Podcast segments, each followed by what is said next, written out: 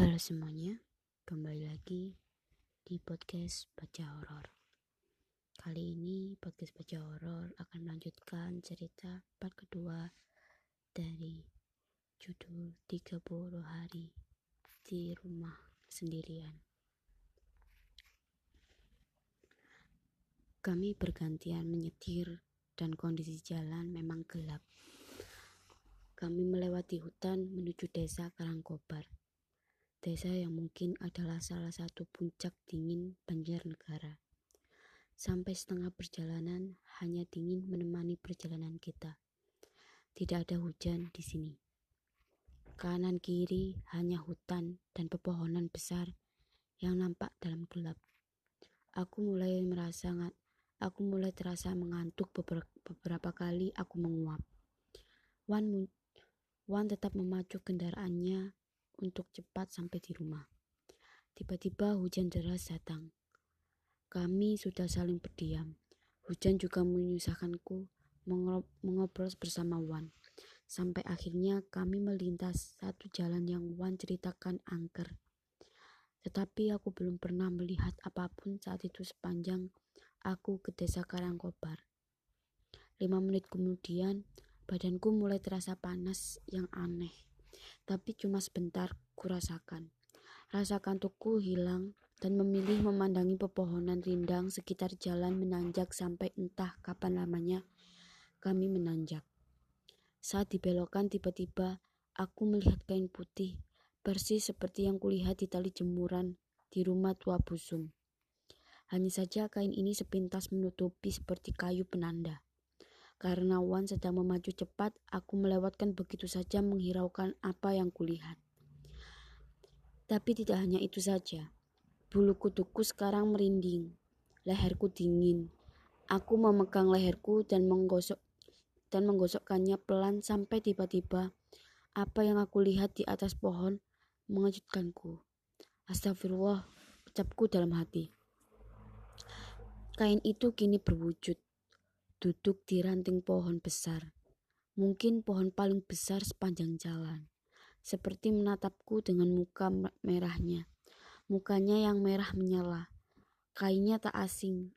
Aku menutup mataku dan berdoa. Wan masih mengendarai motor seperti biasa. Sampai akhirnya kami sampai di desa itu. Desa ramai dan padat, tapi sudah tapi sudah sepi aktivitas jam sekarang.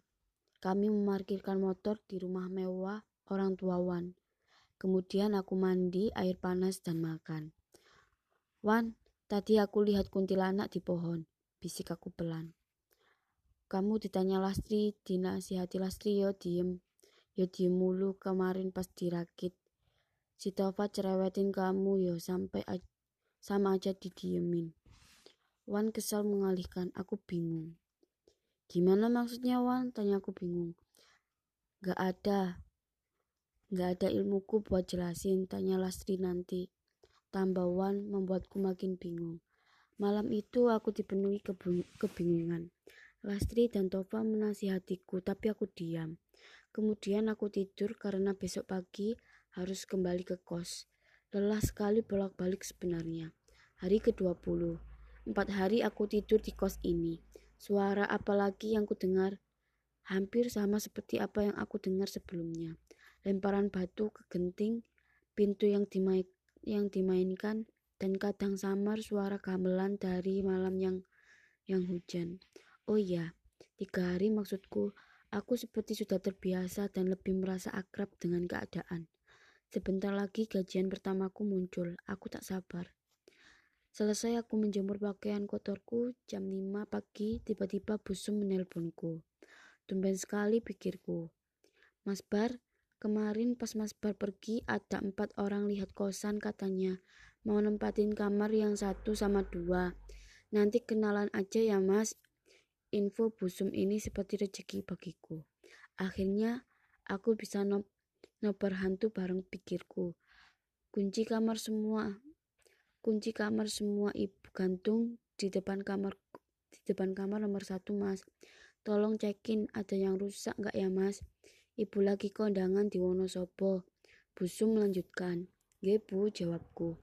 Aku kemudian bergegas menyapu ruang tengah, mengepelnya dan mengecek satu persatu kamar yang akan ditempati calon teman kosku yang baru. Seperti sudah tahu, rumah tua ini berhantu. Aku ingin menyulapnya seperti hotel bintang 5, walau tidak mungkin. Kamar nomor satu ternyata banyak kerak yang kulihat. Tanah-tanah dari debu yang menggumpal juga sudah tebal. Akhirnya aku sikat dan bersihkan seluruh kamarnya. Saat itu juga gak apa-apa aku harus punya teman agar bertahan di sini lebih lama pikirku. Jam menunjukkan waktunya. Aku pergi bekerja. Aku bergegas, aku bergegas mandi karena sangat berkeringat selepas bersih-bersih. Semoga pulang nanti aku sudah ada teman di rumah tua itu.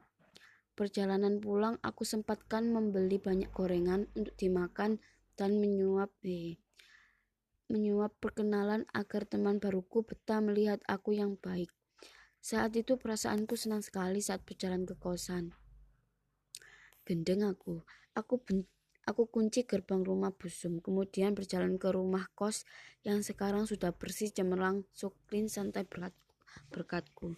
Sampai halaman depan rumah, aku tidak mendapati rumah kos itu ramai. Bahkan keran air belum diputar. Lampu teras dan tengah belum menyala. Apa mereka belum datang ya? Aku melanjutkan langkahku sampai pintu rumah kos. Aduh, saat aku tersandung batu-batu yang yang masih basah di depan rumah. Dan kok bisa aku nggak sadar, seperti batu dari sungai Serayu. Duk duk duk, suara seperti memaku kayu terdengar olehku dari luar rumah. Suara itu berasal dari kamar nomor satu. Mungkinkah itu teman baruku? Aku membuka pintu rumah. Kok malah dikunci? Gak dianggap aku ya? Dan kemudian melihat pintu kamar nomor satu terbuka. Bah, ucapku setelah melihat apa yang sedang memaku tempat kasur kayu yang kurasa masih dalam keadaan baik saat aku cek tadi pagi. G mas, uh, kakak itu menjawab diri dan batuk. Aku menyalakan lampu kamar satu dan ruang tengah agar kakek bisa bekerja lebih mudah. Mbak ini gorengan, di kursi nggih, saya tinggal mandi dulu, ucapku. Nggih, jawab kakek masih ber, berjibaku dengan pekerjaannya.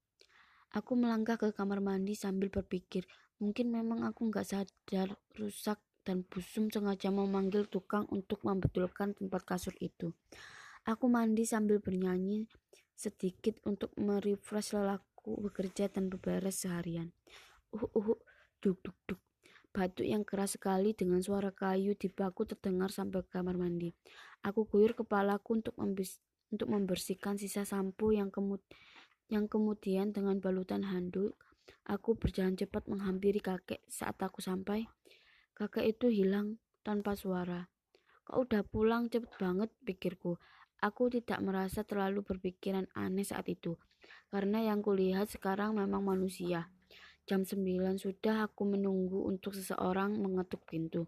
Yang aku tunggu tak kunjung datang. Sampai akhirnya ponselku berdering.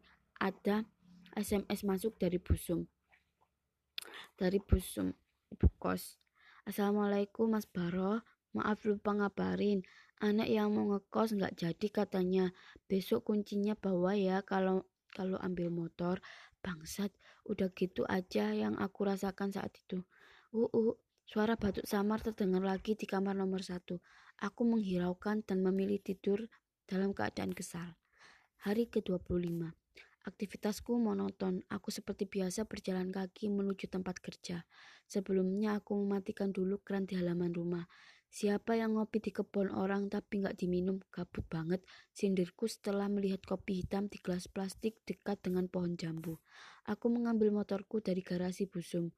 Kuletakkan kunci kos lain di garasi kemudian aku mencium wangi bunga yang cukup tajam. Daripada aku ketahuan busum seperti memperhatikan rumahnya dengan pandangan lain, aku lekas cepat pergi bekerja. Di perjalanan Lasti terus menelponku. Aku meminggirkan motorku sebentar untuk menerima panggilan itu. Halo Tri, balik kerja jam berapa? Aku Wan sama Tova nginep kosmu ya. Gak usah nolak, jawab Ai jam berapa. Sebelum maghrib aku udah di kosan kok, kataku. Ya wis tak tunggu. Antara senang dan bingung jadi satu. Aku kemudian melanjutkan perjalananku untuk pergi ke tempat kerja. Sepulang bekerja, aku sudah melihat temanku dari kejauhan. Lastri, Wan, dan Tova menungguku. Tumben sekali mereka, padahal apa yang bisa diharapkan dari kos, kos rumah tua. Selepas aku mandi, kami duduk di tikar yang sempat menemaniku tidur di ruang tengah. Kami mengobrol seperti biasa. Suasana hening yang biasa aku rasakan pecah menjadi ramai sekali. Seisi ruangan sekarang gantian mendengarkan kami ketawa dengan obrolan faedahnya. Sampai tiba-tiba kami disuruh Lastri duduk saling berhadapan. Aku dan Lastri saling berhadapan. Aku canggung, aku malu, aku seneng. Hehe. Tahu nggak kalau goib itu kalau goib itu ada? Jin menyerupai untuk mengganggu itu ada. Kamu bar dari jam setengah sembilan tadi bercerita. Kita yang mendengar komentarnya bercanda, sekarang coba pikir dalam-dalam. Lastri memulai obrolannya yang membingungkan. Sekarang semua aku minta diam, dengerin aku. Kalian punya kuping, dengar baik-baik. Pejamkan mata kalian sekarang. Berdengung, tambah Lastri. Jam berapa sekarang, Tov? Sepuluh, lima belas Mbak Lastri, jawab Tov pelan. Aku sekarang gak cuma ngobrol sama kamu Bar, Tova, Wan, tapi aku ngobrol sama seisi rumah seisi rumah ini yang mungkin memperhatikan semua yang tahu aku ngomong ini sekarang. Jam 12 kita mulai coba ya Bar, gak apa-apa. Lastri meminta yang aku tidak tahu. Ya Tri, Lastri adalah sosok teman kecil Wan yang sangat mencintai budaya dan kesenian. Dia juga aktif mengikuti ebek atau kuda lumping, kentongan, dan banyak lagi. Jadi untuk hal mistis itu adalah hal biasa untuk dia. Terlebih kakek Wan sudah menganggap Lastri sebagai anak sendiri. Jam 11.30 wae, pokoknya jangan buka mata sampai ada yang masuk. Lastri melanjutkan, mulai yo. Tova ceritamu omongan Tova ceritamu ceritamu omongnan omongnan saiki gak usah ada komentar gak usah buka mata Tov mulai pinta Lastri Tova mulai bercerita. Kami semua menutup mata, bersila dan berhadapan. Nang rakit aku petukan karo karo Baro nang ngarep WC, tapi Baro gandeng eh tapi Baro ngadeg meneng nang sumur ora oba-oba. Yang artinya di desa Rakit aku jumpa sama Baro di depan WC. Tapi Baro berdiri berdiri diem di sumur nggak gerak. Cerita Tova membuatku takut. Aku kongkon kabeh meneng ora cerita karo kowe, soale kowe wis bis, wis bisa sadar dhewe. Aku suruh semua diem gak cerita sama kamu bar, soalnya kamu sudah bisa sadar sendiri. Lastri melanjutkan. Kowe direp-rep nang mesku. Kowe direp-rep nang mesku bawang, kowe suwe sadare. Kamu ditindi di mesku di bawang, kamu lama sadarnya. Nang rakit mbahku karo Lastri sing buang goib nang rogomu. Dirakit kakekku sama Lastri yang buang goib di tubuhmu. Wan, menab Wan menambahkan. Aku terdiam. Kami masih dalam mata tertutup. Jengungan di kuping jengungan di, di kuping kami makin keras. Hmm, jadi bukan Tova yang menghilang di WC rakit itu, tapi aku yang dibawa ke alam lain. Kue bar wis digawa sampe gak iso non di alam goib di alam nyata. Sadare kang sadare kang awakmu dhewe. Yang artinya kamu bar udah dibawa sampai gak bisa bedain mana alam goib, mana alam nyata. Sadar dari kamu sendiri. Lastri memberikan nasihat yang sekarang aku pahami. Brak, pintu kamar kosanku seperti terbanting. Aku tetap memejamkan mata. Tova membuka matanya. Asu kaget, teriak Tova. Kami semua membuka mata mendengar Tova. Lastri kesurupan dengan mata tertutup. Bojoku aja digowo, aku betah karo masih. Lastri samar berbicara. Tova berdiri kebingungan. Wan memegang Lastri, aku panik. Cekelo sikile. Wan memintaku. Kemudian terulang kembali aku seperti tersetrum saat memegang Tova di kebun rakit dan hilang sensasi itu begitu saja. Lastri membuka mata dan meminta air minum putih. Air minum, air putih. Lastri cuma berbisik ke kami setelah sadar dalam suasana yang sudah sangat aneh bagiku malam itu. Iki proses perjodohan. Malam itu kami tidak tidur. Wan menelpon kakeknya yang mungkin sudah tertidur. Kami tertidur di ruang tengah bersama. Aku sekarang tidak membalikkan badan, badanku menghindari jendela rumah. Sampai akhirnya ada bayangan hitam di depan halaman rumah. Aku melihatnya sendiri. Sial, niatnya tidak tertidur, tapi Tova ngorok. Wan pules. Kami berjajar sampai tiba-tiba tangan Lastri menepuk bahuku setelah aku memilih tengkurap. Tidak ada kata-kata dari Lastri, hanya tepukan tiga kali. Aku bangun lebih dulu. Subuh sudah datang. Mereka ikut bangun, kemudian Wan berbisik padaku. Bar, besok gajimu. Wan bertanya padaku. Iya Wan, utangku tak balikin kok santai, balasku. Gak usah, utangku ikhlas, cari kosan lagi gak apa-apa mahal bar. Gak usah di sini lagi, Wan meminta. Gak bilang gitu, aku juga mau pulang aja Wan, cuma aku gak enak sama bapakmu, gimana balasku. Aku cuma Aku yang ngomong sama bapakku nanti, tambah Wan membuatku tenang. Suwun loh balasku. Lastri balik dengan Wan. Aku masih tetap gak suka, tapi saat itu aku lebih aku lebih khawatir sama Lasdi. Tapi sebelum pulang, Lasdi juga memastikan aku tak perlu khawatir. Gak apa-apa bar, aku disanggar ya biasa jadi media. Cuma tetap gak bisa ilangin sendiri. Lasdi sebelum izin pulang dengan Wan. Tova menawarkan diri untuk tinggal sampai aku pergi dari rumah tua ini. Tapi subuh aku mendengar dia sedang sering tersenyum dengan Leni disambung disambungan telepon. Tak janji Udah janjian sama Leni, tanyaku. Udah bar, tapi nggak apa-apa tak di sini dulu. Gak usah Tov, nggak apa-apa. Bentar lagi juga balik kok, menolak. Masih lama nggak apa-apa, pengangguran no. Kan besok kamu gajian, bar. Hei, balas Tova. Ya terserah kamu Tov, cari sarapan yuk, lapar aku. Ikut kerjaanku aja nanti ya, nggak usah di rumah sendirian. Sip, Tova membalas. Hari ke-30. Aku sudah gajian beberapa hari lalu. Hatiku riang. Gangguan tidak lagi muncul saat malam tiba. Sampai di subuh terakhirku di rumah kos tua ini, aku bangun untuk untuk menjemur bajuku. Tova yang masih tertidur saat ku bangunkan saat sholat untuk sholat subuh karena dia sudah baik mau menemaniku. Aku mencuci pakaian satu-satunya dia, tapi tidak tidak dengan sempaknya. Subuh itu langit cerah tidak hujan. Aku menjemur beberapa pakaian di tali jemuran yang biasa aku pakai. Sebelum ke meja terakhirku kujemur, aku mendengar suara aneh dari balik kebun kecil yang sudah tertutup pohon singkong lebat. Seperti bunyi batu yang dilempar ke batu yang lain. Aku mendekati memeriksanya. Kemudian aku melihat anak kecil bermain batu sungai yang masih basah. Mamakmu mana? Baru mandi kok kabur sekolah bentar lagi leh, tanyaku.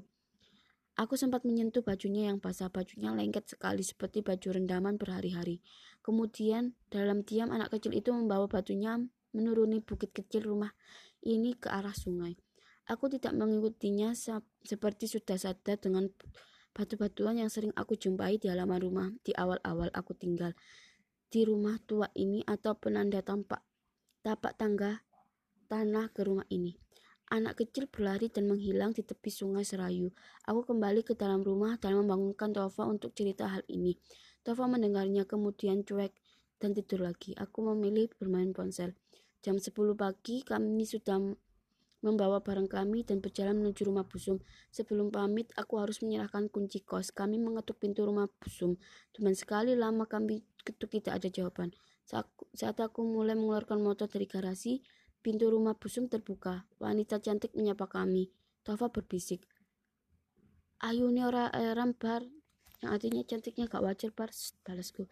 Mbak ini kunci kos kosnya kemarin sudah izin SMS ke ibu. Tapi ibu minta di kosan sampai tanggal 31. Maaf gak bisa mbak sampein ya soalnya udah gak kerja kataku menjelaskan.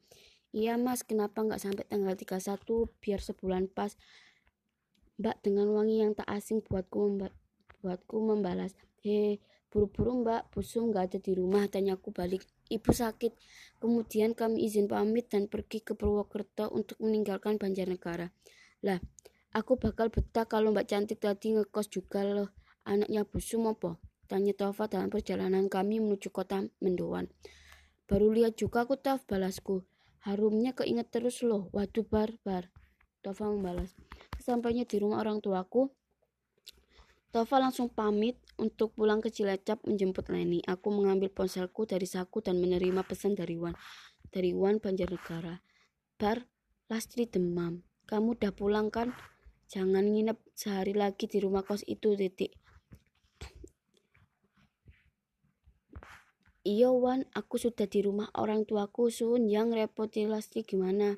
Aku jenguk sama Tova apa besok?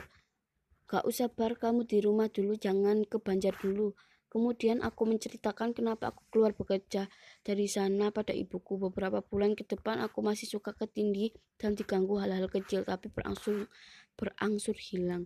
Bahkan saat ibuku ketindih dan aku ke kamarnya aku terbanting ke lantai sebelum sampai pintu kamar ibuku. Tapi tidak sampai di situ. Sampai aku bertemu juru kunci Gunung Slamet dan benar-benar dianggap keluarga oleh penunggu Gunung Slamet setelah aku mandi kembang selepas maghrib. N. Kalau masih bingung sama sesuatu hal bisa baca dari awal. Masalahnya di situ itu siapa sebenarnya asumsi sendiri silakan mengarah ke mana. Aku juga tidak cari tahu lagi setelahnya pamit undur diri, silakan berdiskusi. Oh iya, Lasri sudah sembuh kok, demam aja barengan sama busum sakitnya. Anak busum siapa itu sama busum gak tahu. Yang aku tangkap di yang aku tangkap itu rumah ada yang bikin pejun ada yang bikin perjodohan buat aku. Mungkin atau buat siapa nggak bisa pastiin. Sajian dan lain-lain yang naruh aku simpen aja. Mengarahnya ke siapa kalau di awal ngikutin ngikutin tahu kan ke mana arahnya. Gak mau sebut nama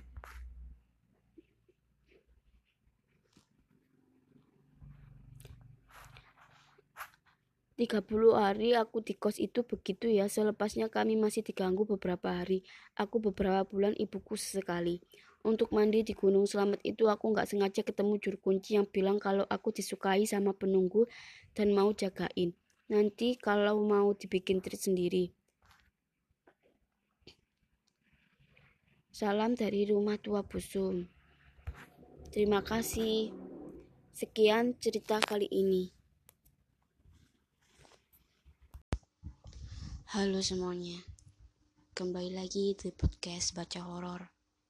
Kali ini podcast Baca Horor akan membacakan cerita dari Metafisika at UKM Pengamatan Sangat miris ketika dulunya memuja-muja setan untuk harta, namun sekarang sukmanya entah ke mana karena perjanjian yang tak bisa ditepati. Kadang gak habis pikir, orang-orang yang seperti ini padahal urip wis penak banget. Belum bisa saya ceritakan sekarang, karena belum benar-benar selesai, dan baru minggu depan bertemu dengan keluarga yang mengalami. Inilah ceritanya yang berjudul Keluarga Korban Pesugihan. Begitulah garis besarnya tadi. Ini adalah cerita nyata dari salah seorang teman yang mengenalkanku pada seseorang. Kita panggil saja namanya Michelle. Waktu itu tidak ada niatan untuk bercerita. Namun karena biasanya sebuah obrolan lama-kelamaan pasti akan membahas tentang pergaiban. Barulah dia bercerita tentang ayah dan ibunya yang mempraktekkan pesugihan. Butuh waktu yang agak lama mendapatkan detail ceritanya, apalagi sampai sekarang hal itu masih menghantui keluarga Michelle. Bahkan, di sela-sela waktu Michelle selalu meneteskan air mata. Dia selalu benar-benar hilang akal dan tidak menyangka ini semua bisa terjadi kepada keluarga. Kukira Cuma di sinetron aja mas kejadian kayak gini. Ternyata aku alami sendiri dengan mata yang sembab. Ini semua bermula ketika Michelle masih kecil, ketika kedua adiknya belum lahir ke dunia. Dulu ayahnya bekerja di sebuah perusahaan besar di Yogyakarta, dan ekonomi keluarga bisa dibilang berkecukupan. Hingga suatu waktu sang ayah dipecat karena difitnah menggelapkan uang oleh teman kantornya. Dari sinilah ekonomi keluarga berubah total. Sang ayah yang kesulitan mencari pekerjaan dan pekerjaan ibunya sebagai ART tidak bisa mencukupi kebutuhan sehari-hari. Lama-kelamaan barang-barang berharga satu persatu dijual. Mobil, motor, dan perhiasan dijual hanya untuk kebutuhan sehari-hari sembari sang ayah yang bekerja serabutan. Misal yang pada waktu itu baru akan masuk SD berbarengan dengan sang ibu mengandung adik pertamanya. Kebutuhan yang semakin meningkat membuat sang ayah kebingungan mencari nafkah. Akhirnya diputuskan untuk menjual rumah dan mencari yang lebih murah. Namanya rumah pasti tidak secepat itu terjual butuh berbulan-bulan, bahkan bertahun-tahun. Sang ayah tak habis akal. Dia menawari rumahnya ke beberapa orang dan juga ke teman ayahnya dahulu. Sang ayah berkelana ke sana kemari untuk menjual rumahnya. Namun di tengah perjalanan ketika misal masih diselimuti kepolosan, sesuatu suatu hari sekitar jam 11 malam, rumahnya didatangi oleh segerombolan orang. Kalau jumlah lupa mas, tapi yang ku ingat ada dua mobil. Aku itu kebangun karena rame banget rumahku. Ibuku aja bingung, gelas di rumah gak cukup buat ngasih minum. Begitulah penuturan Michelle saat menceritakan segerombolan orang datang ke rumahnya. Menurut penuturan Michelle, orang-orang itu agak aneh karena memakai baju yang sama semua dan pakaian yang dipakai dari atas sampai bawah berwarna hitam. Dan salah satu dari mereka membawa sebuah plastik hitam besar. Misal sempat bertanya kepada ibunya, mereka itu siapa? Karena Misal belum pernah melihat orang-orang itu sama sekali. Usut punya usut, ternyata ibunya juga tidak tahu dengan orang-orang yang datang pada waktu itu. Misal tidak tahu yang diobrolkan sang ayah dengan segerombolan orang itu karena mereka berkerumun di dekat mobil yang agak jauh dari teras rumahnya. Tak lama kemudian sang ayah ikut dengan segerombolan dan pergi entah ke mana. Sang ibu sempat bertanya, namun sang ayah hanya terdiam. Bukan satu dua hari, sang ayah tak kunjung pulang hingga tujuh hari lamanya. Sang ibu yang sedang mengandung kebingungan dan tidak tahu mencari ke mana. Apalagi dia tak mengenal orang-orang yang datang malam itu.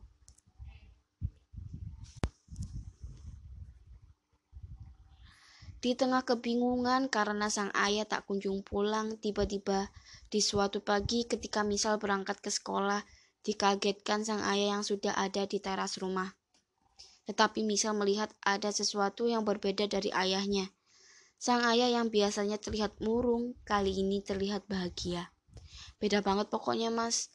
Pas itu ayahku kayak bahagia banget, malah nganter aku ke sekolah. Padahal biasanya nggak pernah sama sekali. Misal yang bertanya, di dalam hati sempat kebingungan walaupun dia senang melihat ayahnya sekarang sudah tidak bersedih lagi. Di balik ayahnya yang bahagia itu ternyata sang ayah bercerita kepada ibunya bahwa sudah bekerja lagi dan pekerjaan ia dapat dari salah seorang teman barunya. Teman baru yang dimaksud adalah segerombolan orang yang datang malam itu. Ibu bertanya kepada sang ayah, "Yang kemarin itu siapa, Pak?" Kok aku baru lihat ya? Itu temanku, Bu. Aku ketemu pas nawarin rumah yang mau kita jual. Tapi nggak jadi ku jual, aku udah dapat kerja. Gajinya juga lumayan.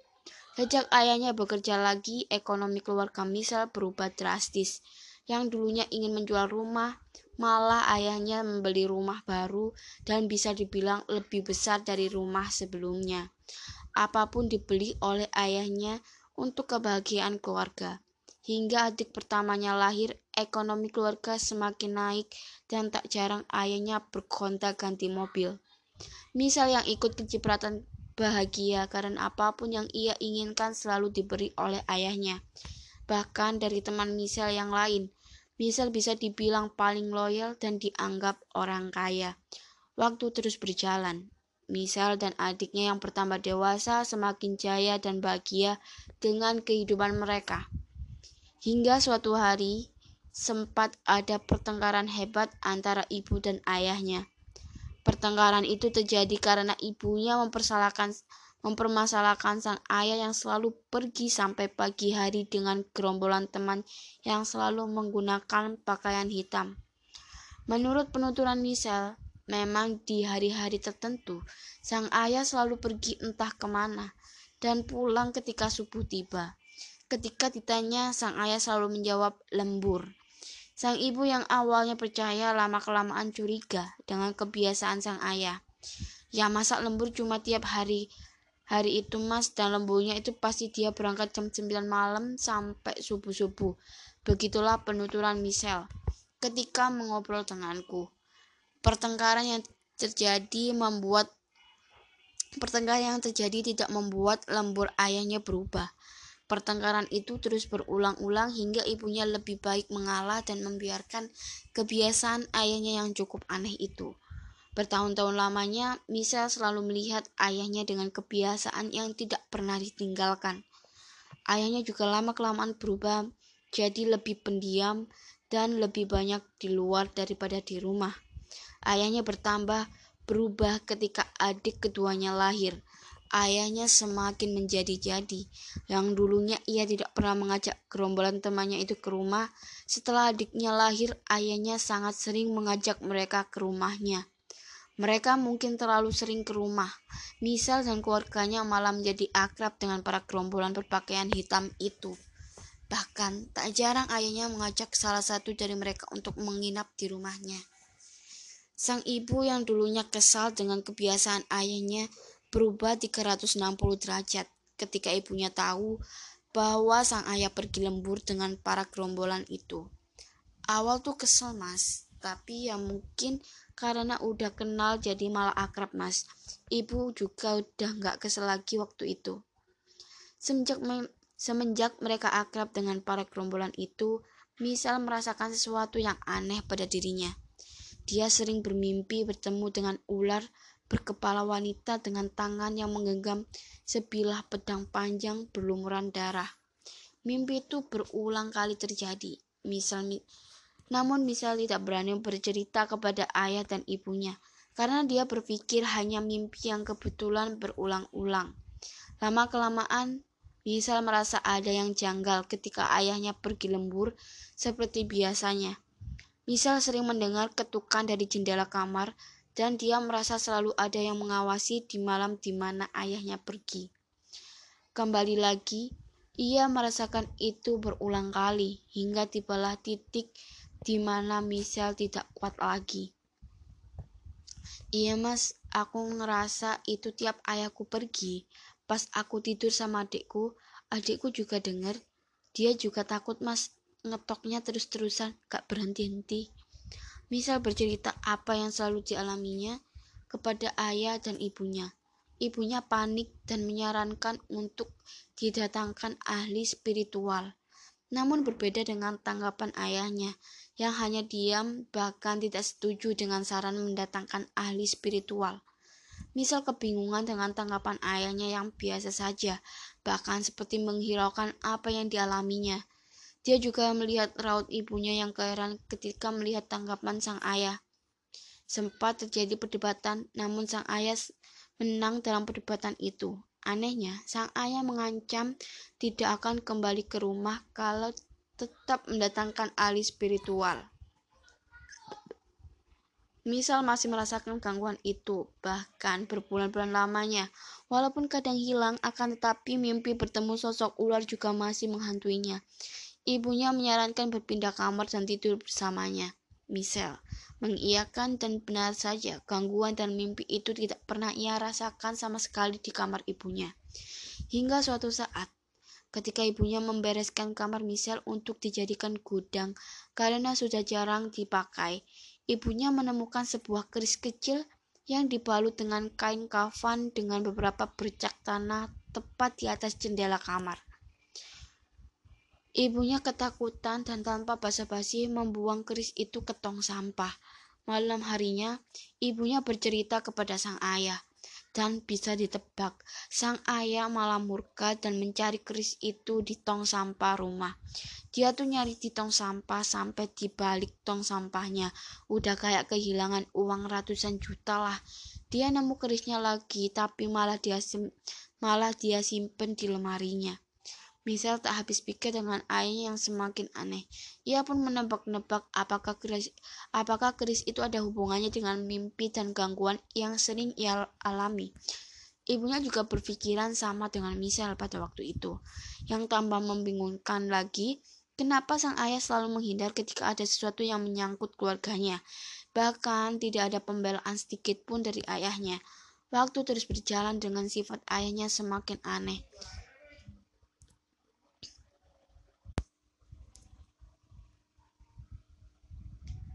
Waktu terus berjalan dengan sifat ayahnya yang semakin aneh. Gangguan yang terjadi juga semakin kuat. Adiknya nomor dua yang masih kecil sering menangis tiba-tiba. Dan adiknya nomor satu juga tak jarang mendengar suara misterius dari luar rumah. Kebiasaan lembur sang ayah semakin brutal. Yang awalnya hanya satu minggu sekali bertambah tiap bulan bahkan sampai tidak pulang ke rumah satu bulan lamanya. Apalagi menyangkut pekerjaan ayahnya yang semakin tidak jelas. Masa dia pernah sebulan gak pulang mas? Kan ibuku juga curiga. Apa dia tuh gak kerja apa gimana? Soalnya waktu itu ayahku jarang ngobrol mas. Tiba-tiba ada, tiba-tiba pergi. Gitu aja tiap hari. Ya aku nyoba bikin ibu mikir positif aja mas dia kerja luar kota atau mungkin udah naik jabatan atau gimana? Mbak makanya sibuk. Makan soalnya kita emang bener-bener gak tahu waktu itu. Menurut penuturan Michelle, pada waktu itu sempat terbesit pikiran curiga dengan ibunya karena tidak pernah tahu apa yang dilakukan sang ayah selama ini. Dia curiga ibunya selama ini berpura-pura tidak tahu apa-apa dan sebenarnya sangat tahu apa yang sebenarnya ayahnya lakukan. Dan dia berpikir apa yang selama ini diperlihatkan oleh ibunya hanya pura-pura semata untuk membuatku tenang. Awalnya curiga sama ibu. Ya logikanya harusnya tahu gimana. Harusnya tahu gitu apa yang dilakuin ayahku yang dia bilang lembur. Kecurigaan itu seketika datang di benak Michelle. Michelle bahkan sempat berpikir ada sesuatu yang besar disembunyikan oleh ibunya. Kecurigaan-kecurigaan itulah yang terus terbayang di benaknya. Misal bahkan secara tidak langsung menanyakan hal itu, akan tetapi dibantah mentah-mentah oleh ibunya. Apalagi setelah Michelle masuk SMA, ayah dan ibunya berpisah dengan Michelle dan dua adiknya. Waktu itu sang ayah bercerita harus berpindah ke daerah utara Jogja yang cukup jauh karena ada pekerjaan yang harus dilakukan di sana. Dengan terpaksa, ayah dan ibunya meninggalkan Misal dan dua adiknya. Tak tanggung-tanggung, mereka berencana menetap di sana selama satu setengah tahun lamanya. Kecurigaan Misal semakin menguat ketika suasana keluarga setelah ayah dan ibunya pergi keluar kota. Misal merasakan lebih nyaman dan tentram hidup bersama dua adiknya, walaupun komunikasi dengan ayah dan ibunya masih berjalan. Apalagi mereka memilih berpindah ke rumah Eyang karena takut ketika ada gangguan tidak ada yang menolong mereka. Pas pindah ke rumah Eyang tuh mas, ya kayak biasa aja. Aku udah gak mimpi lagi, adikku udah gak nangisi lagi Adikku satunya juga udah gak pernah dengar suara lagi. Ditambah lagi eyang kakunya yang pernah bercerita semenjak sang ayahnya bekerja dan bisa dibilang sukses, tidak pernah berkunjung lagi ke rumah. Sekedar, sekedar menengok pun tidak pernah sama sekali. Memang setelah ayahnya bekerja dari para gerombolan itu hanya Michelle, ibu dan dua adiknya saja yang sering mengunjungi eyangnya. Sang ayah memang tidak pernah mau ketika dia ajak diajak berkunjung ke rumah eyangnya. Sifat dan kehidupan sang eyang apa adanya pasti ada apanya. Saat misal hidup bersama di sana, misal sering diberikan petuah yang intinya selalu hati-hati dalam kehidupan sehari-hari. Misal merasakan dia diistimewakan dan paling dijaga daripada kedua adiknya. Aku tuh ke mana-mana pasti diantar Eyang. Eyang tuh kayak gak mau jauh sama ada gak mau jauh mas dari aku. Kadang kasihan kan SM aku juga jauh dari rumah Eyang. Tapi Eyang tuh pasti ngotot ke mana pun harus sama dia. Bahkan dia dilarang untuk pergi malam hari ketika ada temannya yang ingin mengajaknya pergi malam hari. Teman-temannya yang harus datang ke rumah eyangnya apabila terpaksa keluar kadang diantar oleh eyangnya ataupun orang kepercayaan eyang. Namanya anak SMA pasti lama-kelamaan jenuh karena merasa tidak bebas ke sana kemari. Misal sempat colong-colongan dengan eyangnya dan akhirnya Misal mendapatkan sesuatu yang tidak diinginkan sama sekali oleh semua orang di dunia ini. Misal bersama teman-temannya menggunakan sepeda motor dan berniat untuk berlibur ke pantai. Namun apa dikata dan sudah menjadi kehendaknya, Misal mengalami kecelakaan hebat.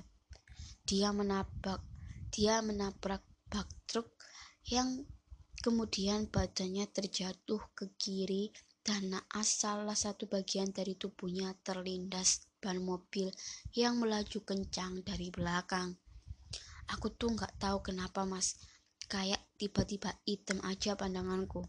Seingatku cuma aku lihat bak truk ada di depan mataku. Habis itu udah nggak ingat apa-apa lagi. Bangun-bangun udah di ruangan dan udah kayak gini. Menurut penuturan eyangnya yang langsung datang ketika mendengar kabar dari teman-teman Michelle, Eyangnya sempat pesimis Michelle bisa selamat karena di beberapa bagian badannya patah dan banyak darah yang keluar pada saat itu. Tak hanya itu, di bagian orga dalam juga banyak terkena benturan karena kecelakaan itu. Yang paling parah, salah satu tubuhnya tidak bisa aktif lagi sampai sekarang. Sebelum sebelum siuman, Michelle sempat koma selama 12 hari. Michelle menuturkan sangat bersyukur masih bisa hidup sampai sekarang. Bahkan, waktu itu dokter mengatakan kepada keluarganya kemungkinan untuk selamat sangatlah kecil. Ibunya yang datang, air matanya pecah melihat Michelle terkapar lemah tak berdaya dengan bantuan alat pernapasan dan bantuan alat lainnya yang tertancap di tubuhnya. Eyang dan dua adiknya mencoba menenangkan sang ibu yang menangis tiada henti. Ibunya selalu menangis setiap hari dan berharap sang anak bisa kembali siuman. Setiap hari sang ibu selalu berada di berada di samping Michelle, bahkan tidak mau beranjak dari tempatnya karena tak ingin kehilangan sosok Michelle.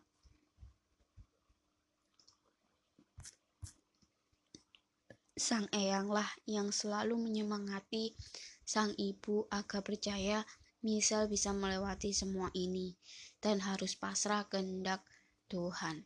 Walaupun dalam benak sang eyang menanyakan ke manakah sang ayah karena tidak menunjukkan batang hidungnya ketika semua sedang bersedih dan berdoa untuk keselamatan Misal. Penantian itu pun datang ketika Misal siuman. Kebahagiaan, rasa haru, dan ketidakpercayaan bercampur aduk mendengar misal sudah siuman dari mimpi panjangnya. Akan tetapi, misal sempat tidak percaya karena salah satu bagian tubuhnya tidak bisa ia lihat kembali. Dia kemudian ikhlas dengan apa yang terjadi dengannya. Namun, keluarga yang ada di dekatnya selalu menguatkan dirinya dan selalu mengingatkan agar bersyukur dengan apa yang sudah diberikan, apalagi masih diberi kesempatan untuk melihat keindahan dunia ini. Berjalannya waktu, misal berangsur pulih, walaupun harus melakukan beberapa terapi untuk menghilangkan trauma dan rasa sakit yang ada di tubuhnya dari bekas operasi yang dilakukan. Ibunya yang selalu menemani Misal berbanding terbalik dengan sang ayah yang belum pernah ia lihat semenjak dia siuman. Ada sedikit rasa kecewa dan berulang kali ia bertanya kepada ibunya, pergi ke mana sang ayah. Namun, ibu hanya diam dan menitihkan air mata ketika Michelle bertanya keberadaan sang ayah. Udah, Yang penting kamu sembuh dulu. Begitulah ucapan yang selalu ia dengar dari ibunya ketika bertanya keberadaan sang ayah. Ketika misal benar-benar sembuh dan sudah bisa beraktivitas seperti biasanya, terhitung sudah satu setengah tahun lamanya semenjak dia siuman tidak melihat sang ayah. Ibunya yang sudah meninggalkan sang ayah juga tidak mengetahui keberadaan ayahnya. Misal merasa sudah tidak dianggap sebagai anak oleh ayahnya, dan begitu sebaliknya. Bahkan rasa benci yang selalu ada di dalam benaknya ketika nama ayahnya terdengar di telinga terdengar telinga manisnya. Tetapi sebagai seorang anak dan dia dan di dalam hati kecilnya masih ingin bertemu dengan ayahnya. Walaupun aku tuh benci tapi ya kok sebegitunya? Ya masa dari aku sakit sampai aku belajar jalan gak pernah sekalipun lihat telepon pun enggak sama sekali begitulah kalimat yang keluar dengan matanya yang menahan air mata. Beriringan dengan Michelle yang masih berharap ayahnya untuk datang, Michelle merasakan ada sesuatu yang berbeda darinya setelah kecelakaan itu. Michelle merasa indera keenamnya seperti terbuka dengan sendiri secara perlahan. Dari awalnya yang hanya merasakan bayangan, lama-kelamaan bayangan itu menjadi bentuk dan berbagai macam bentuk yang menakutkan. Awalnya takut mas, bingung juga bisa lihat tiba-tiba aja dan itu kayak tiap hari itu nambah-nambah terus. Dulu mah cuma ngerasa ada bayangan, tapi lama-lama jadi kayak upgrade mas. Kadang kaget, tapi udah terbiasa sih sekarang. Nisa yang awalnya sempat takut dengan kemampuannya mencoba untuk mengontrolnya sendiri. Dia ingin bercerita dengan ibunya, namun takut akan membuat ibunya panik. Hingga suatu hari sang eyang menemuinya dan betapa kagetnya Nisa mendengar perkataan dari eyangnya. Untung kamu masih hidup, leh. Maaf ya, Mbak gak bisa bantu kamu. Mbak juga gak kuat buat ngelawan ayahmu dengan nada bergetar sambil memegang tangan Michelle dengan eratnya. Michelle benar-benar tidak tahu maksud dari perkataan eyangnya itu. Michelle bingung melihat sang eyang yang kemudian menangis dan meminta maaf atas segala sesuatu yang terjadi, bahkan menunduk di hadapannya. Dia yang tak tega membangkitkan sang eyang dan mencoba menenangkan untuk menjelaskan maksud dari perkataan tadi. Beberapa menit Beberapa menit setelahnya, sang eyang sudah mulai tenang bercerita bahwa kejadian yang dialami Michelle sebenarnya adalah perbuatan dari ayahnya. Secara tidak langsung, Michelle dijadikan tumbal pesugihan oleh ayahnya sendiri. Namun, karena kehendaknya, Michelle masih diberikan kesempatan untuk hidup, dan alasan itulah sang ayah tidak berani menemuinya. Inilah maksud dari eyangnya selalu menjaganya dan mendapat perlakuan istimewa daripada dua adiknya. Sang eyang juga menjelaskan efek dari kegagalan tumbal itu membuatnya punya kemampuan lebih. Bahkan, sang eyang juga menceritakan teman-teman ayahnya yang membuat ayahnya salah arah. Ketika ditanya teman yang mana, sang eyang menjawab Gerombolan orang yang selalu memakai pakaian serba hitam itulah yang dimaksud Eyang. Sang Eyang juga mengetahui kebiasaan ayahnya yang sering pergi dari malam hingga subuh. Uniknya, Eyang juga mengetahui kejadian di mana saat sang ibu menemukan sebilah keris yang terbalut kain di atas jendela kamar. Michelle yang mendengar semua itu sangat shock dan tidak percaya dengan apa yang ia dengar. Ketika ditanya teman yang mana, sang eyang menjawab,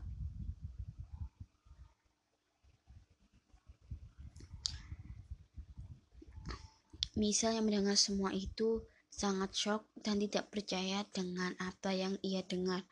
Shock banget itu mas. Shock banget sih mas.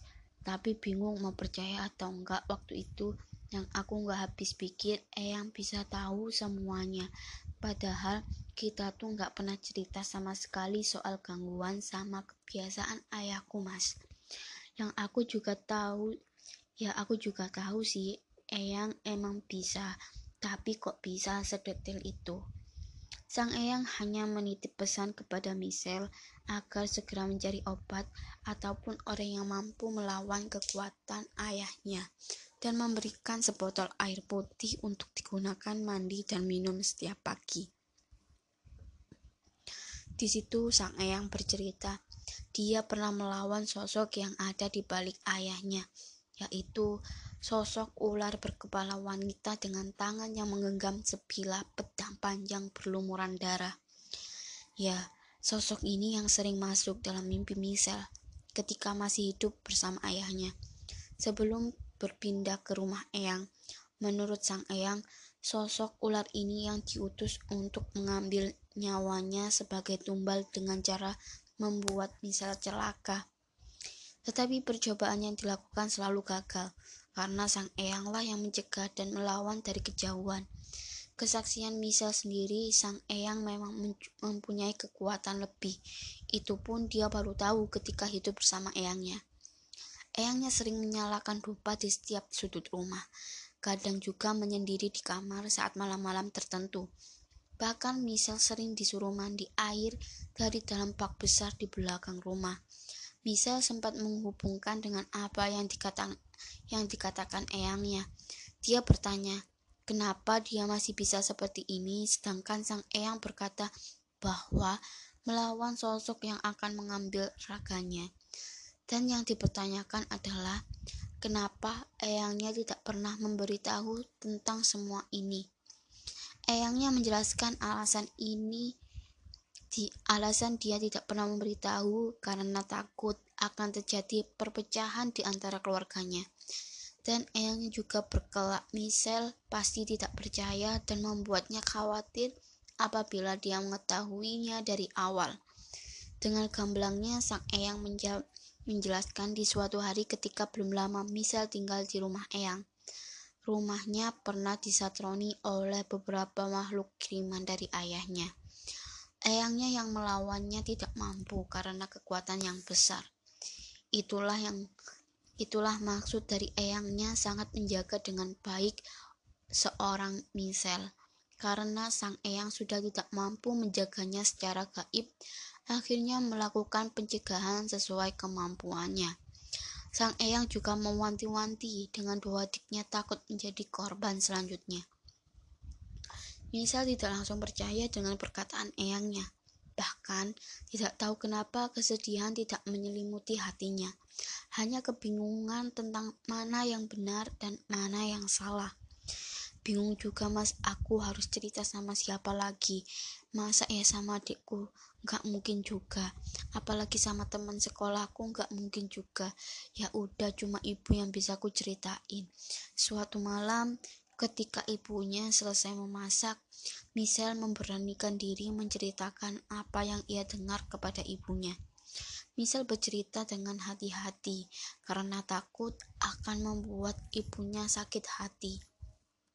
Di saat Misal bercerita soal hubungan pesugihan dengan para kerombolan berpakaian hitam, ibunya meneteskan air mata dan memeluk Misal dengan erat. Pas aku cerita soal pesugihan itu, ibuku langsung meluk sambil nangis.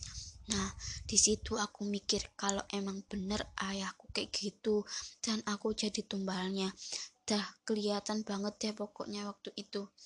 Tangisan semakin pecah, namun Misal mencoba melepaskan pelukannya dari ibunya dan mencoba menghentikan tangisan ibunya untuk menjelaskan semuanya. Dengan sedikit paksaan dan kemarahan, Misal akhirnya sang ibu menceritakan segalanya yang ibunya tahu. Benar saja, ibunya sudah mengetahui apa yang sebenarnya dilakukan ayahnya. Semua terbuka semenjak berpindah ke utara Jogja. Sang ibu pernah diajak oleh ayahnya pergi ke sebuah hutan, tepatnya di bawah kaki gunung. Pertama kalinya ibu mengira akan diajak ke rumah saudara yang arahnya sama dengan arah malam itu. Di tengah malam, ayahnya malah bertemu dengan segerombolan teman yang sering memakai pakaian serba hitam. Di situ ibunya bingung, sebenarnya dirinya akan dibawa ke mana. Sampailah di sebuah hutan dan sang ibu diajak berjalan kaki masuk ke dalam hutan bersama para gerombolan itu.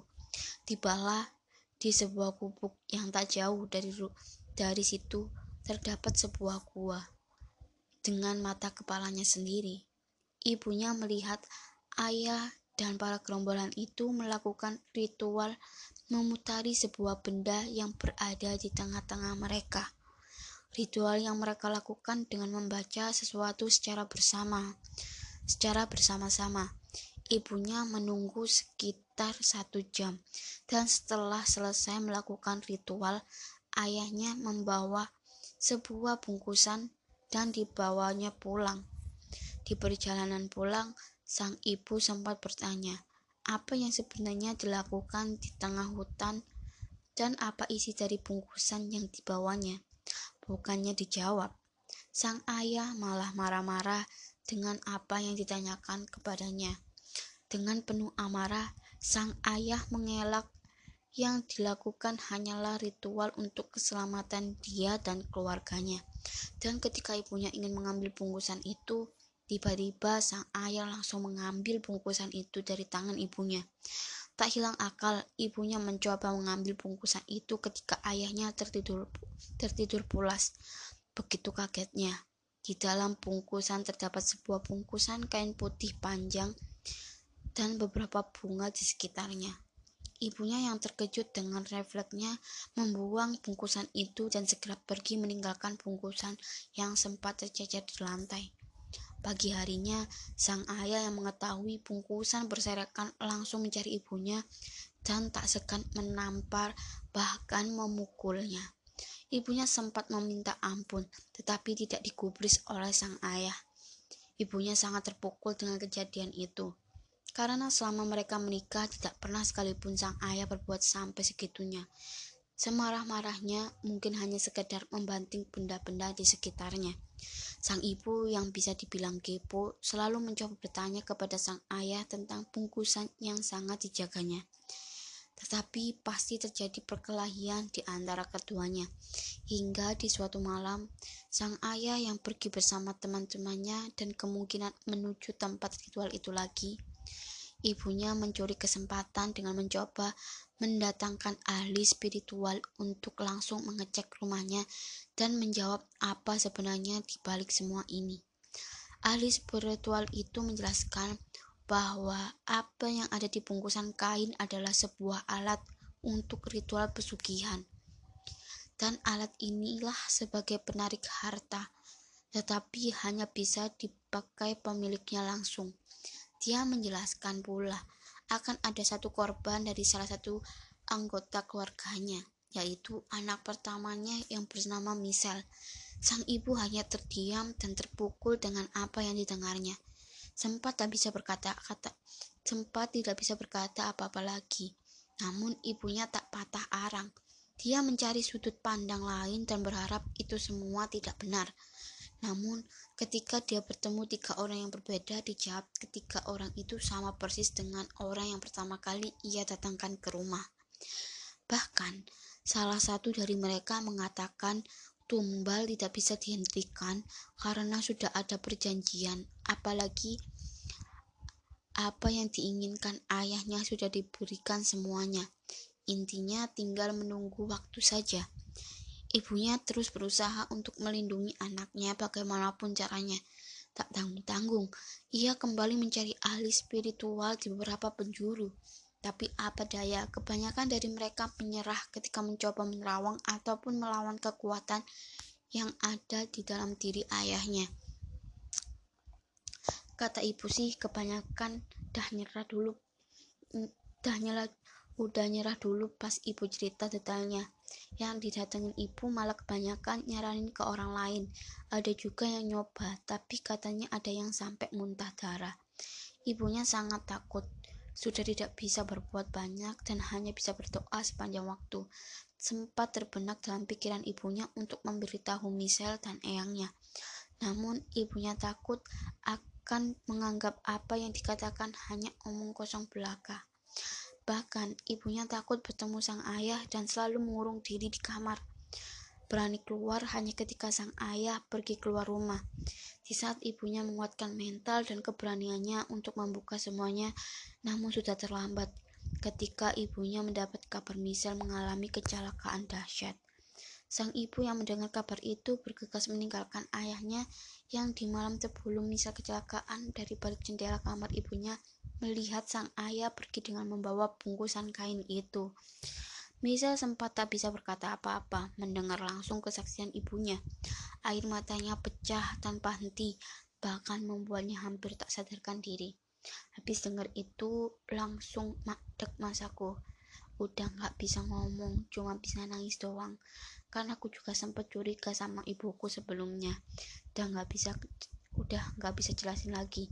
Begitulah kalimat yang keluar dari Michelle dan ke, dan kembali mengusap air matanya dan mencoba ditenangkan oleh kawanku kala itu. Setelah Michelle mendengar cerita dari Eyang dan ibunya Walaupun ada kesedihan bagaimana sang ayah yang sangat tega mengorbankan dirinya hanya karena harta, namun Misal masih bisa bersyukur karena berkat kuasanya masih diberi kesempatan untuk hidup. Tetapi Misal berkata seperti ada dendam dan tidak pernah mengharapkan bertemu ayahnya lagi.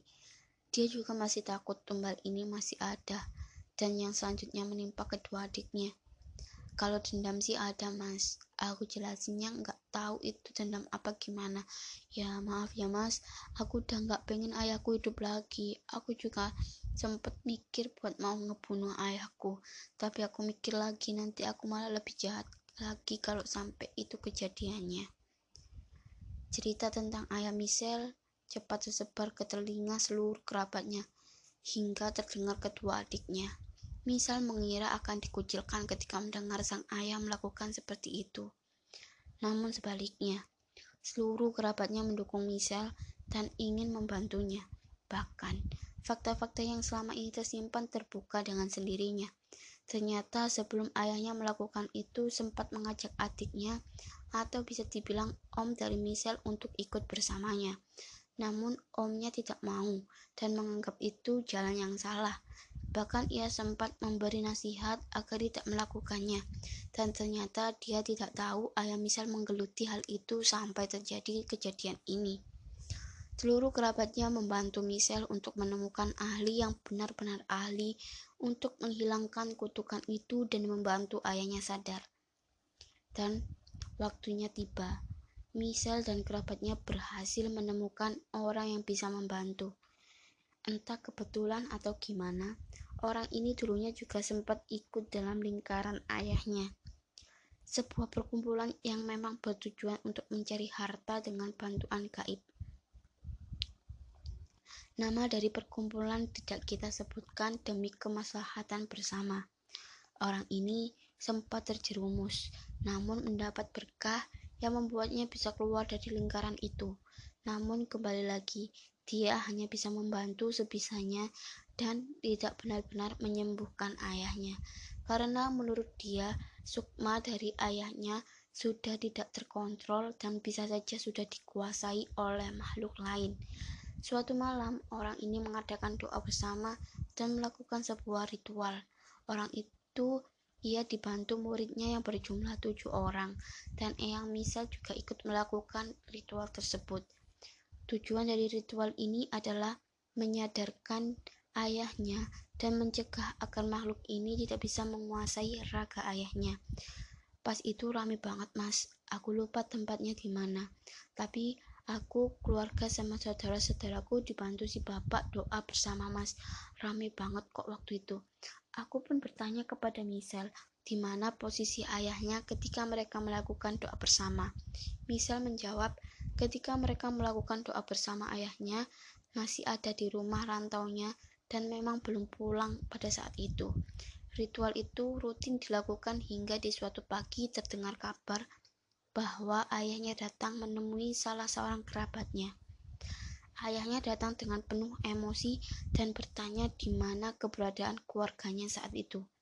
Seluruh kerabatnya ia satroni, Bahkan, rumah Eyang juga menjadi sasaran ayahnya, tetapi Misal dan keluarganya sudah bersiap apabila hal ini terjadi. Mereka memilih mengontrak rumah yang di mana ayahnya tidak tahu keberadaannya secara pasti. Ayahnya yang juga sangat gigih mencari keberadaan istri dan anaknya menemukan rumah kontrakan yang pada saat itu hanya ada ibu dan dua adiknya. Ibunya melihat sosok sang ayah langsung menutup pintu dan mengunci dengan rapat agar ayahnya tidak bisa masuk ke rumah. Sempat terjadi perdebatan, bahkan teriakan ayahnya terdengar tetangga rumah. Kerabatnya yang tak lain adalah Om Michel mendapatkan telepon berdering dari sang ibu dan mengatakan ayahnya sedang berada di rumah dan juga membawa sesuatu di tangannya. Omnya bergegas menggeber motor menuju rumah kontrakan dan melihat ayam misal yang menggedor-gedor pintu dengan membawa sebilah bambu runcing panjang di tangannya. Kata omku, pas dia datang udah bawa bambu mas. Akhirnya omku juga ambil balok kayu. Gak pikir panjang, langsung kelahi di situ. Tapi nggak lama sih mas, soalnya tetangga ada yang misahin juga. Menurut Michelle, Omnya sudah di puncak emosi, bahkan tidak bisa terkontrol lagi saat itu. Setelah dilerai, ayahnya langsung pergi entah ke mana dan sempat mengucapkan sebuah kalimat, awas sesuk mati kabeh. Awas sesuk mati kabeh. Semua keluarganya berkoordinasi dan sempat meminta petunjuk si ahli spiritual agar cepat menyelesaikan semuanya. Akhirnya diputuskan untuk adanya perang gaib di antara perguruan ahli spiritual dengan makhluk yang ada di balik ayahnya. Dan perang itu disaksikan oleh seluruh keluarga dan kerabat Michelle. Itu aku lihat sendiri, Mas. Aku lihat sosok ular yang selama ini di mimpiku itu mengelilingi tempat kita. Aku juga lihat kayak beberapa makhluk batin manusia tapi kepala hewan dan itu besar-besar mas. Pokoknya rame banget. Ibuku aja sampai muntah mas karena kena energinya. Ayahnya yang sudah mengetahui akan kemampuan misal memberikan sebuah benda yang berguna untuk untuk keselamatan dirinya.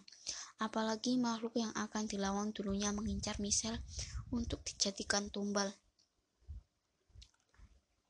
Misal bercerita suasana yang dirasakan saat itu sangatlah panas, bahkan membuat telinga dan tengkuknya berat seperti tertekan sesuatu. Sempat terdengar beberapa kali lemparan benda di atas rumah, beberapa kali jendela bergetar dan pantulan cahaya merah dari arah luar beberapa kali. Bapaknya sempat kelempar mas pas narik sesuatu dari luar. Habis itu anak buahnya juga kelempar. Tapi pas Eyang ikut kelingkaran udah kayak biasa aja dan udah pada diem, merem sama posisi sila. Ketika misal melihat orang-orang termasuk eyangnya yang sedang melawan itu cukup tersentuh hatinya. Misal merasa masih ada yang mau membantunya, walaupun dia bukan siapa-siapa. Bahkan, waktu itu Misal berpikir imbalan apa yang pantas diberikan kepada orang-orang yang membantunya. Mereka bertaruh nyawa, Mas. Aku bingung, kenapa kok mereka mau demi aku. Begitulah yang terpikir di benaknya waktu itu.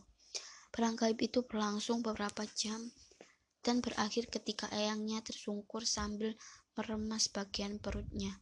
Seketika semua membuka mata dan membawa eyangnya di sebuah tika terpisah dengan yang lainnya. Aku kaget mas, lihat eyang. Pas aku deketin, eyang cuma bilang, Alhamdulillah. Semoga ada efeknya ya, Le. Tapi aku masih lihat yang lain semedi. Bingung sebenarnya udah selesai apa belum. Tak lama berselang, salah satu ketua dari perang itu membuka mata dan langsung menghisap rokok sembari meminum segelas kopi hitam yang ada di hadapannya. Suasana hening dan tidak ada satu kata pun keluar dari mulutnya. Michelle dan yang lain saling menatap kebingungan dan tidak ada yang berani bertanya. Tiba-tiba dia memanjatkan doa ke sebuah botol berisi air putih dan memberikan kepada Michelle. Ini buat kamu, ibumu sama dua adikmu ya. Itu buat mandi pagi sama sore. Untuk dua bulan ya. Michelle bertanya, apa kegunaan air dan bagaimana hasil dari perang itu. Dia jelaskan bahwa air itu berguna untuk pagar keluarganya agar sang ayah takut melihat mereka terutama Michelle dan bisa menjadi banteng benteng gaib dari ayahnya apabila masih ingin melakukannya. Dan hasil perangnya bisa dikatakan berhasil bisa tidak. Dijelaskan bahwa makhluk yang bersekutu dengan ayahnya sangat banyak karena ayahnya memiliki beberapa ilmu ajian. Beberapa makhluk yang ada sudah dilawan dan tidak akan kembali. Namun ada satu makhluk yang sekarang 90% menguasai ayahnya dan tinggal menunggu waktu menuju 100%. Makhluk itu adalah ular yang dulunya masuk ke dalam mimpi Misal. Misal bertanya, kenapa ular itu bisa menguasai ayahnya? Usut punya usut, ular itu menagih janji tumbal yang dijanjikan ayahnya. Tumbal itu adalah Misel, yang kebetulan ketika sang ayah memulai semua itu, Misel adalah anak satu-satunya. Namun misal gagal menjadi tumbal karena dia bisa selamat dari kecelakaan dahsyat itu. Maka dari itu, sang ayah harus mencari korban lain agar dia tidak mengorbankan dirinya sendiri. Otomatis tinggal dua adiknya sebelum mas sebelum makhluk itu 100% menguasainya. Aku langsung lihat dua adikku mas, soalnya mereka juga dengar apa yang dibilang bapaknya. Tapi adikku yang nomor satu malah bilang kalau dia udah siap ngelawan kalau emang bapak emang bapaknya mau ngincer dia. Saran dari ketua perang mengharuskan Michelle, ibu dan kedua adiknya untuk berpindah tempat yang jauh dari jangkauan sang ayah. Namun karena Michelle dan kedua adiknya yang masih bersekolah, diputuskan mereka tinggal di rumah saudara yang pada saat itu baru saja membuat rumah. Mereka tinggal di situ dengan pertimbangan sang ayah benar tidak mengetahui tempat itu. Ternyata itu salah. Berjalannya waktu setelah Misal dan keluarga kecilnya hidup hidup tanpa seorang ayah, Misal yang pada saat itu sedang berkuliah mendapat kabar bahwa sang ayah kembali dan menempati rumahnya terdahulu. Sang ayah ternyata sudah beberapa bulan tinggal di sana, namun menurut penuturan warga, sang ayah jarang keluar rumah. Bahkan warga sang ayah bahkan sang ayah sudah pergi lagi karena rumah yang sudah tidak terawat. Bukan rasa takut yang muncul, namun di dalam benak misal ingin bertemu dan ingin langsung menatap sang ayah. Aku nggak takut mas, tapi pengen aja lihat lihat ayah, walaupun itu nggak tahu yang terakhir atau bukan tapi sempat dilarang sama Eyang sama ibu juga. Terjadi perdebatan hingga diputuskan salah satu kerabatnya yang menemui sang ayah seorang diri. Sesampainya di sana bukannya keributan yang ada, namun malah kerabatnya terheran-heran ketika melihat rumah yang sangat tidak yang sangat tidak terurus. Banyak sampah berceceran dan banyak sarang laba-laba yang menempel di dinding rumah seperti sempat mengetuk rumah namun tidak ada jawaban sama sekali. Setelah mencoba berkeliling rumah, betapa kagetnya melihat sang ayah yang sedang duduk di sebuah meja di ruang tamu dengan tatapan kosong. Kerabatnya sempat memanggil terus-menerus, namun sang ayah tidak pernah menggubris karena khawatir sang kerabat menelpon Michelle dan yang lain untuk datang menemui sang ayah. Mereka berbondong-bondong datang dan, dan sudah siap dengan apa yang akan terjadi nantinya. Kita udah siap, Mas. Omku aja udah bawa golok. Siapa tahu ayah tiba-tiba ngamuk kayak dulu lagi. Setibanya di sana, Misal masih dilarang oleh keluarganya untuk mendekat. Dan yang mendekat pertama kali adalah Eyang, ibu dan kedua adiknya. Ibunya yang memanggil nama sang ayah tidak digubris sama sekali. Ingin memaksa masuk namun seluruh pintu terkunci rapat. Misal yang melihat dari kejauhan teringat Eyangnya masih membawa kunci karena dulu Eyang yang selalu mengurus rumah ketika Misal tinggal di rumah Eyangnya.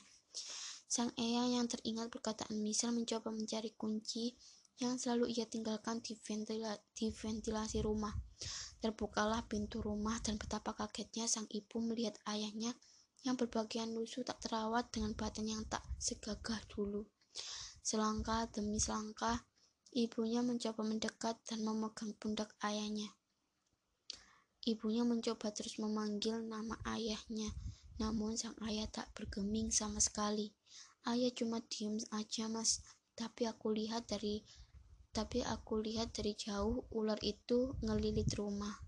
Eyang juga bilang, kayaknya kalau itu udah bukan ayah. Misa mencoba berpikir dan membenarkan perkataan ketua perang dahulu bahwa ayahnya benar-benar dikuasai oleh makhluk gaib yang bersekutu dengannya. Ibunya ketika duduk terdiam sambil menatap keadaan sang ayah, tak lama tangisan itu pecah seketika. Kedua adiknya mencoba memeluk dan menenangkan ibunya. Misal yang sudah tak tahan mencoba mendekat dan beberapa langkah sebelum ia melihat sang ayah, tiba-tiba ayahnya bergeming dari posisinya. Dia lihat aku kayak lihat setan, Mas. Dia juga ngusir aku kayak takutlah. Ayahku juga nangis pas aku mau deketin. Sang Eyang segera menahan Michelle karena takut ada reaksi lain ketika Michelle benar ada di dekat sang ayah. Misal menolak dan ia mencoba berbicara dengan ayahnya. Kenapa sih ya kok kayak gini? Ayah kok teka sama Michelle? Begitulah perkataan Michelle ketika itu benar-benar berhadapan dengan ayahnya yang masih dan bergetar penuh ketakutan menatap Michelle. Udah nggak bisa udah nggak bisa sedih lagi mas.